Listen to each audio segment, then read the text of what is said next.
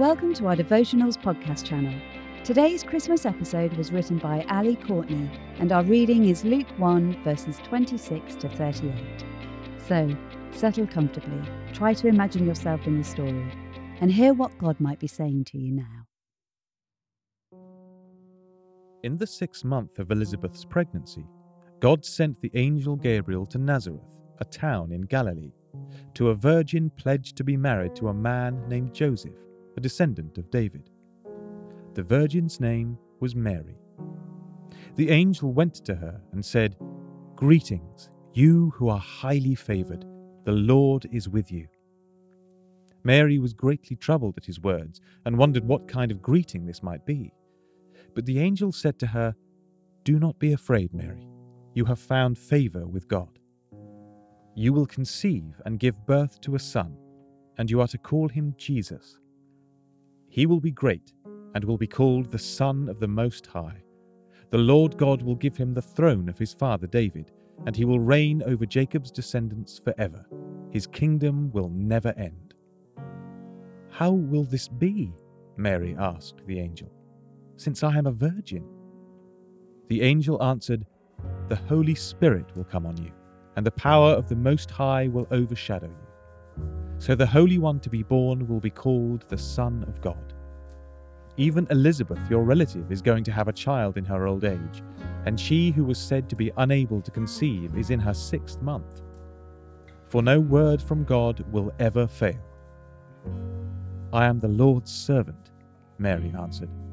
May your word to me be fulfilled. Then the angel left her. Wow. Here we see the future mother of Jesus receive an angelic visitor who tells her that she will become pregnant without a husband to give birth to the Son of God. If we already know the Christmas story, this part can seem so familiar that we don't always stop and consider just how momentous this occasion was for this teenage Jewish girl, Mary. The Old Testament prophet Isaiah, living 700 years before Mary, prophesied to the people of Israel Therefore, the Lord Himself will give you a sign. The virgin will conceive and give birth to a son, and will call him Emmanuel. The Jewish people had been waiting for the fulfillment for centuries. Had Mary ever dared to consider that she could be the chosen one? Before this moment, what hopes and dreams had been stirring in her heart for her own life? I have always been someone with lots and hopes and dreams for my life. As a teenager and younger adult, I hoped that God's plan for my life would take me off around the world, learning other languages, mixing in unfamiliar cultures, being part of mission and adventure for Jesus. In reality, God's path has led me to a very settled life in Nottingham, there have been many times when I've questioned his plans for me, but each time I'm given the opportunity to follow Mary's example, to accept God's divine interruption to my personal hopes and dreams, and to say, I am the Lord's servant. I've discovered over the years that true joy and hope is to be found right in the centre of God's will for my life, rather than the life I dreamed of. How willing are we to be interrupted by God's invitation to us? Do we seek fulfillment in our own hopes and plans for our life, or do we just trust God that joy is found in doing His will? Let's pray and welcome the presence of Jesus, God with us now. Christ, I acknowledge you. Christ above me, very God of very God. Christ below me, incarnate of the earth. Christ before me when seen, Christ behind me when unseen.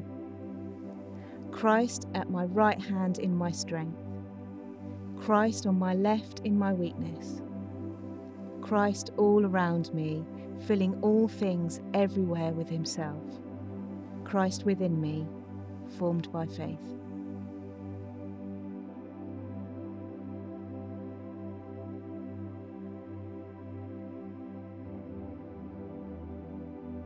Pause and consider any hopes and dreams you have for your own future.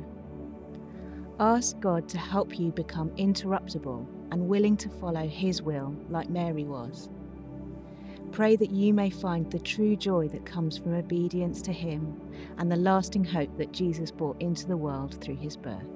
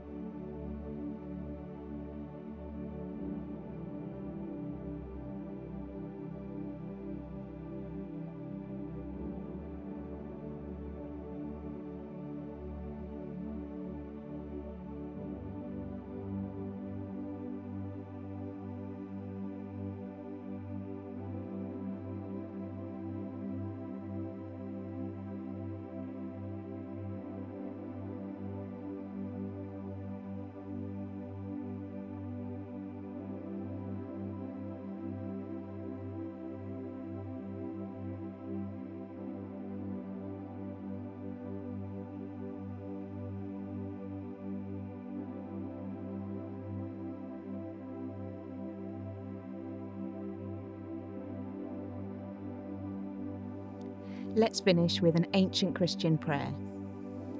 Almighty and everlasting God, who stooped to raise fallen humanity through the childbearing of Blessed Mary, grant that we, who have seen your glory revealed in our human nature and your love made perfect in our weakness, may daily be renewed in your image and conformed to the pattern of your Son, Jesus Christ our Lord who is alive and reigns with you in the unity of the Holy Spirit, one God, now and forever.